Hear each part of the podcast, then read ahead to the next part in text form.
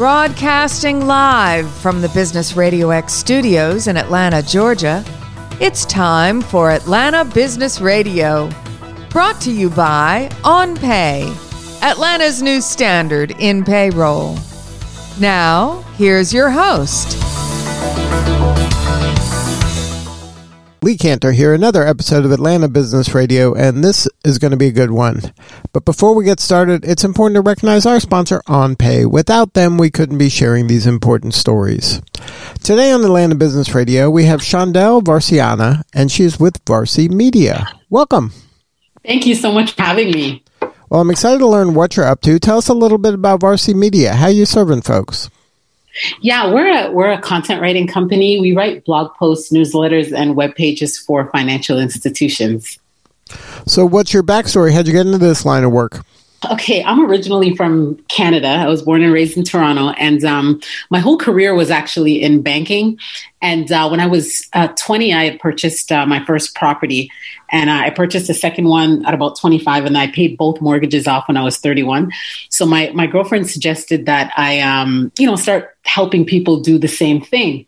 And um, she suggested that I start blogging. So I thought, wait, that's not a bad idea. So I started a blog, and um, it became popular. And over time, um, magazines and radio stations uh, started contacting me, wanting to hear my story.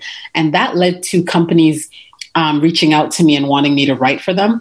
So, that in a nutshell is how the business um, got started. I was still working my full time job at the time and didn't have enough time to write. So, I started hiring writers and then the the business just kept growing and then i you know i quit my job and um, moved the business to atlanta georgia uh, which is where we are today.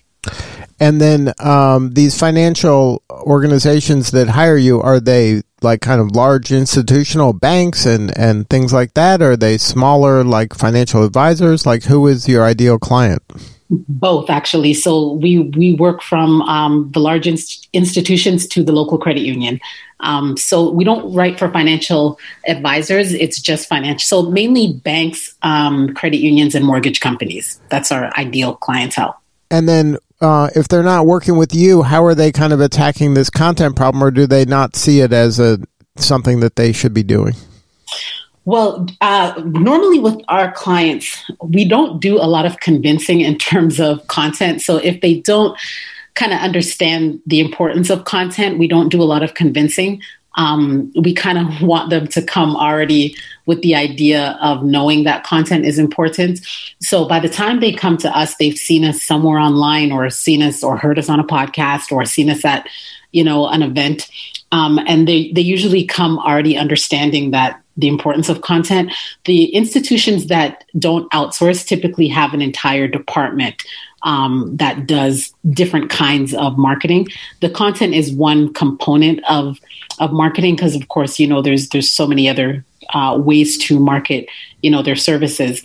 So um, content is one component, and the the ones that outsource are typically the ones that just don't have the um, the staff to write content and um, or they just they have the staff but they just don't have enough time so those are the two reasons why they'll typically outsource. Now when uh, when one of these institutions raises their hand and say uh, Shondell we're ready. We'd like you to kind of help us be better in this uh, are the topics kind of similar from institution to institution or do or is there really kind of different types of content that are appropriate for these different types of um, institutions, you know, but to the layperson, they kind of all look similar?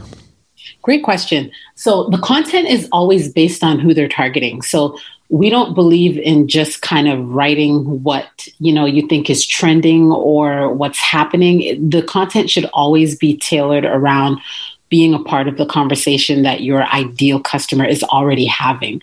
So, the questions that your target audience has, the complaints that they have, the misconceptions that they have, um, those are the that's the type of content you should be creating addressing their pain points addressing their concerns answering their questions and things like that. So different institutions are targeting different people. Um, so if they are targeting the same people they they still may have different questions because they're in completely different markets. So you know uh, somebody a first time home buyer in new york city may have different questions than a first time home buyer in columbus georgia um, just because it's two completely different markets. So we will be speaking to different people all the time simply because um, there are different audiences in different markets and different products, and people want to know different things. So the, the content should always be tailored around what their ideal customer wants to know. Now, how do you help um, your people that are doing the writing kind of capture the voice of the uh, company you're working with? Because I would imagine.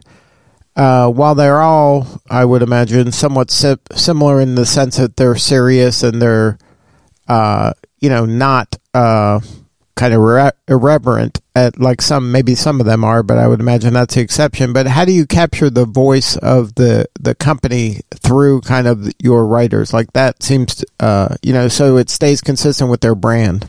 Yeah, wonderful question, and th- that's a great question because we co- we always come in at under as ghostwriters. Like when by the time we start writing for our clientele, they already have a lot of content either on their website, they've got brochures, like they already have their own voice. So we are coming in as ghostwriters. So we start before we even start writing, we um, we do a client content brief with each of our clients, and it's like a seven page um, questionnaire that we go through with them, and it gives us a lot of background information on who they are as a as a corporation, um, who they are as a brand, what kind of message are they wanting to um, relate to their ideal customer. And then we also have to get to know their ideal customer because they are speaking to the ideal customer. And we're trying to bridge that gap between what the institution has, the products and services, and what their ideal customer wants. We've got to bridge that gap. So we do a lot of um, behind the scenes work before we even start writing. And then we stalk their website, of course, because that is going to give us, and their marketing material and their brochures, a, a lot of the content that they already have we have to study that to get their voice, tone, format, style um, to how they want it. And we ask a lot of questions about those things before we start stalking their website as well. So that's how we get their voice right. The other thing too is we also um, come we, we 90 i would say about 98% of our clients we come up with the topics for them so we uh, will come up with the topics for them based on what they're focused on based on what um, their ideal customer wants to know and we'll also come up with an outline before we even start writing. So we create an editorial calendar, and that includes the topics as well as an outline of what's going to be uh, written in each piece. Um, that is approved by our client before we even start writing. So they're very aware of what's going to be in each piece.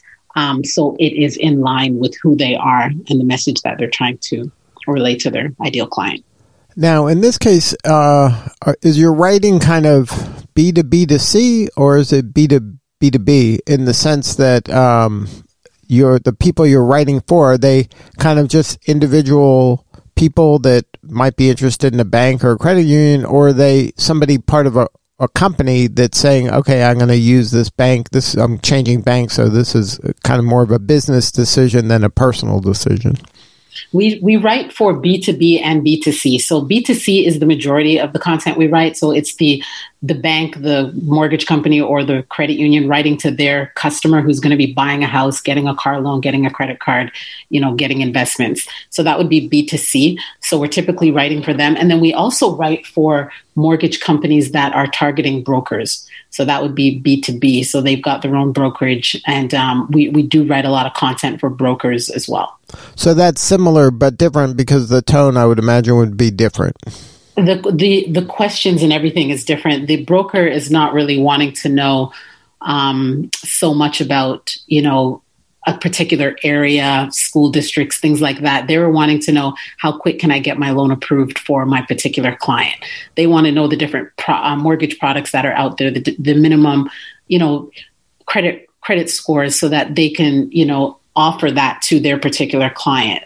Um, so the, those the audiences are completely different. The questions are completely different. So the content would be completely different for those two audiences. Now, when you're, um, now let's talk about maybe some advice for the listener who is thinking about, uh, you know, kind of using this content marketing strategy, uh, which I obviously you believe heavily in, right? You don't believe the written word has that that's a fad, right? Like the world isn't going to turn exclusively to TikTok for information, right? You still believe in the written word. It sounds I, like. I actually believe in um, many forms of content. We just focus on the written word, but I believe in video. I believe in audio, which is what we're doing right now. I think that you need to provide it all to your audience because you never know how your audience wants to consume content. Some people prefer to read, some people prefer to listen, some people prefer to watch. It's kind of like when Amazon used to just sell books and then they now they sell, sell kindle. Now now you can you know read the book on your phone and now you could also listen to the book through audible. So they're just providing many ways for their audience to consume content. So it's we, we're focused on the written word but i believe in it all. I think you should be providing as many ways and make it as easy as possible for your ideal customer to consume content. I do video to get clients. So it's not again our company is just written but I, I believe that you should you you should never limit yourself to um, how you market because as i said you never know how your your ideal customer wants to consume content and you always want to make it as easy as possible for them to consume your content and then, um, uh, what do you feel about? Are there rules of thumb when it comes to how often you should publish, whatever it is, whether it's print or video or audio? Is this something that should be happening multiple times a day, once a week, once a quarter? Like, what's a rhythm that makes sense to you in this uh, niche that you serve? I would say multiple times per day on social media, a minimum of one a week on your website. Um, blog posts can be repurposed and broken into two weeks worth of social media posts. So I'm really big on repurposing content as well. Um, just always remember, if, especially if you're focused on organic content, the more you publish content, the more your audience sees you. Unless you're getting more high level and you're doing ads, where you can actually target and be very specific with who sees your content. If you're focused on organic, you've got to post often because your every all of your followers do not see all the content that you post. They're not always online at the time you post it. Some of them may not even be online for a few days. So the more you the more you post, the more attention you'll get on your content. So you have to create kind of that brand ubiquity so that you want to feel you want your customer to feel like whenever they look around their your their name's there yeah. so it reminds exactly. them because you never know when they're going to buy or want to be in the market to buy 100% correct. You never know if they're ready. They could be ready in six months, but it's also brand awareness as well. And at the same time, while you're publishing multiple pieces, you're you're you're starting to create that know, like, and trust factor, which is what we all need in order for people to do business with us. So over time, as you're educating your clients, you know, as you're producing video, as you're producing written content, as you're producing audio, they're getting to know who you are as a brand, and then they could determine whether they even like you. Um, because that if they don't like you, of course they're not going to do business with you. But all of that helps to build that relationship with your ideal customer, so that when they're ready, you're right there to help them with their mortgage needs or investment needs or whatever. Now, how do you, when you're working with a client, uh, maybe early on, how do you kind of manage their expectations when it comes to the results of your work? Because this seems like a long term play, that this isn't something like you write a post and like, hey, where's the customer that came from that? Like, you know, it's not like kind of a direct line between you know one article and then a client like this is something it sounds like is a long-term investment that you're really investing in your brand and educating people over time so that eventually you win them over when they are ready to buy. Yes. I, I believe that excuse me and we're really transparent that if they're needing immediate results then you've got to do some type of pay-per-click ads or facebook ads. You've got to you've got to um, pay for some type of um, ad spend in order to get the immediate results. The organic content is always a long game because it t- that that's part of building the relationship and i think you should be doing both i think you should be doing you know pay per click ads social media ads as well as organic because the organic is good to um, nurture the long term relationships. You never really want a client who's just going to come and give you a checking account and then not bring their more, not get a mortgage with you, or not get some credit cards, or not get a car loan. Like you want the whole gamut of uh, products with them, and that typically will come through relationships, through how well they know you, how well they like you, um, do they trust you. Um, to, to have all those products with you. So that will come typically with the organic content. So I think you should always be doing both. And is it one of those things where maybe the person who is responding to an ad might be more transactionally minded, where the person responding to an article might be more relationship minded? Exactly, exactly. So, and and that's the reason why I, I think both the the um, you know the pay per click ads will get the immediate client but you want to keep the client. And if you're constantly educating people and and when i say educating i'm more i'm more addressing their pain points. So especially with financial institutions because you can have customers from 18 until retirement. So if you stick with them along their journey there's really no need for them to leave if you're if you're helping them along the way so um, it's it's it's when it's when they get upset or when they don't feel like you're there for them, then they jump ship. But I mean, when you think about it, once you once you start banking with an institution, you've already registered all your bills to get paid with them. Like it's it, it's ha- it's a hassle to leave. Um, and it's easier to just be with who you already have an existing relationship with. But because there's so much competition out there, if you're not part of their journey, if you're not continuing to build that relationship with with your audience, they will jump ship simply because the rates are lower or they didn't even know that you had have a particular product, but another institution has been in their ear you know every week or every day so they naturally just gravitated towards them. So if you're as long as you're a part of that journey and, and you and you're thinking long term long game um, you you should always have a good relationship with your ideal customer and continue to deepen those relationships so that you continue to get the business. Now, can you share a story? Uh, obviously, don't name the name of the institution, but maybe they came to you. Maybe they were a little skeptical. Maybe they were burned in the past and they were a little gun shy. But when you started working with them, you were able to take them to a new level. Yeah, um, we we hear some great stories. Um, there was a an institution that we were working with. Um, we've been with them for we've been working with them for a few years now. Um, but we when we started with them, they really wanted to capture the first time home buyer in their local area and we i suggested that we start writing a series of first time home buyer posts so they would come back you know once they subscribed every week they would they would get a new a new post about the next step in the home buying process and about eight months later um, uh, you know the marketing director contacted me and she was telling me about a young lady who bought their first her first home. And she was um she she came to them because of the blog post that we wrote. And every she subscribed and every week she would get it. And she was thinking about buying but wasn't sure. And we went into everything. We went into you know minimum um minimum credit requirements, the minimum down payments that you have, different things to look for, different things you should look for when you're wanting to move into a different area. If you have kids, how to look up school district ratings and all that kind of stuff. Like we we we went through the whole gamut of what you need to go through at the very beginning to actually the closing day and then moving in and then um, you know things that you need to be aware of maintenance issues that could come up if it's not a brand new home and things like that and she had um, ended up getting a mortgage with this institution moved in and uh, came back and, and shared with them that she was the first person in her entire family to ever buy a home.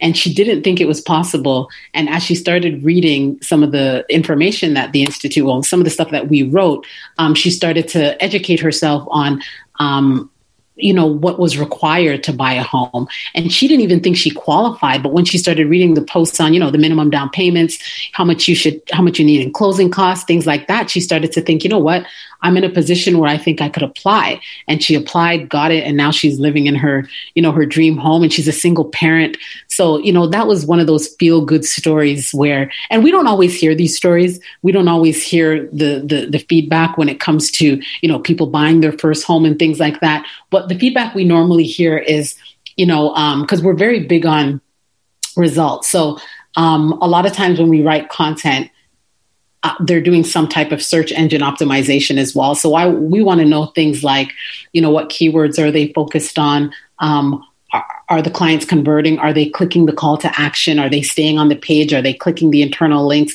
That helps us to know if the content is engaging. So we look at that. That's the kind of result, the the information we get. But those feel good stories when a uh, the client's customer comes back and, and shares those things with us is, is heartwarming for all of us. Right, the impact is real. I mean, that's the thing. It's it's uh, indisputable the impact. That's for sure.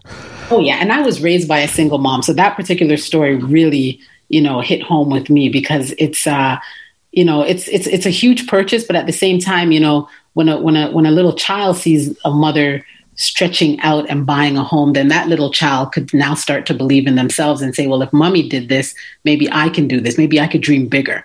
So that was, you know, a, a beautiful story.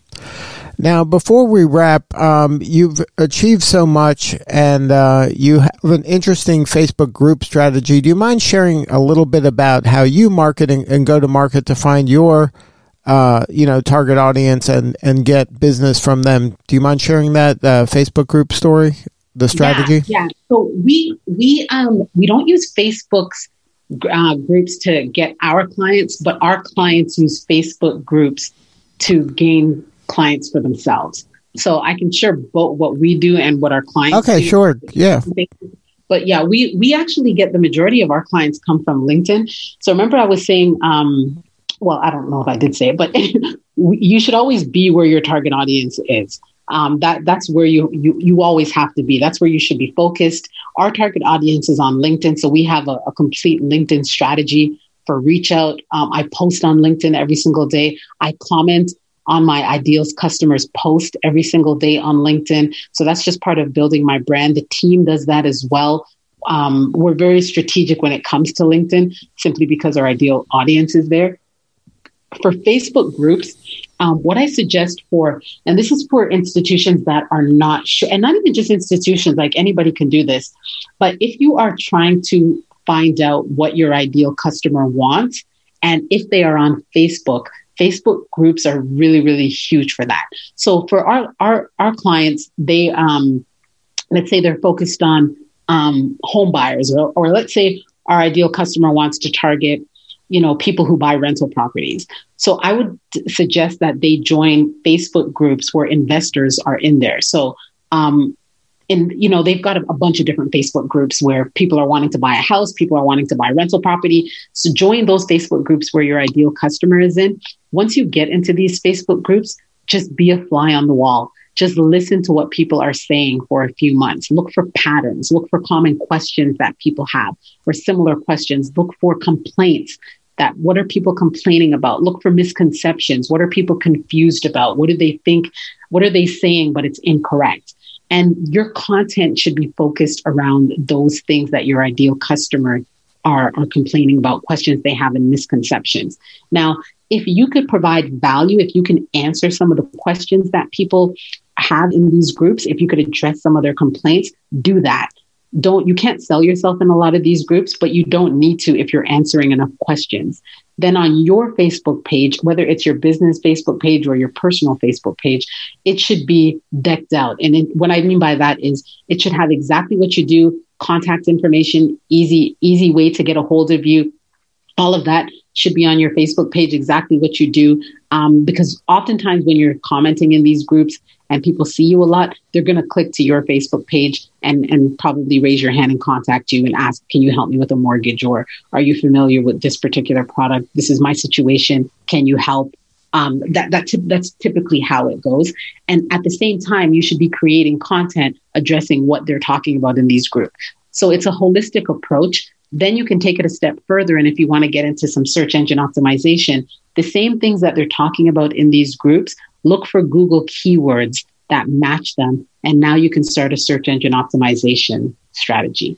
You can also, if you want to start doing Facebook ads, you can also start doing Facebook ads around the complaints and the concerns that people have in these groups, and you can target the same people in these groups. So, Facebook groups, in my opinion, are huge for research and for um, finding topics to to write about, to do video about um, that will address the pain points that your ideal audience has.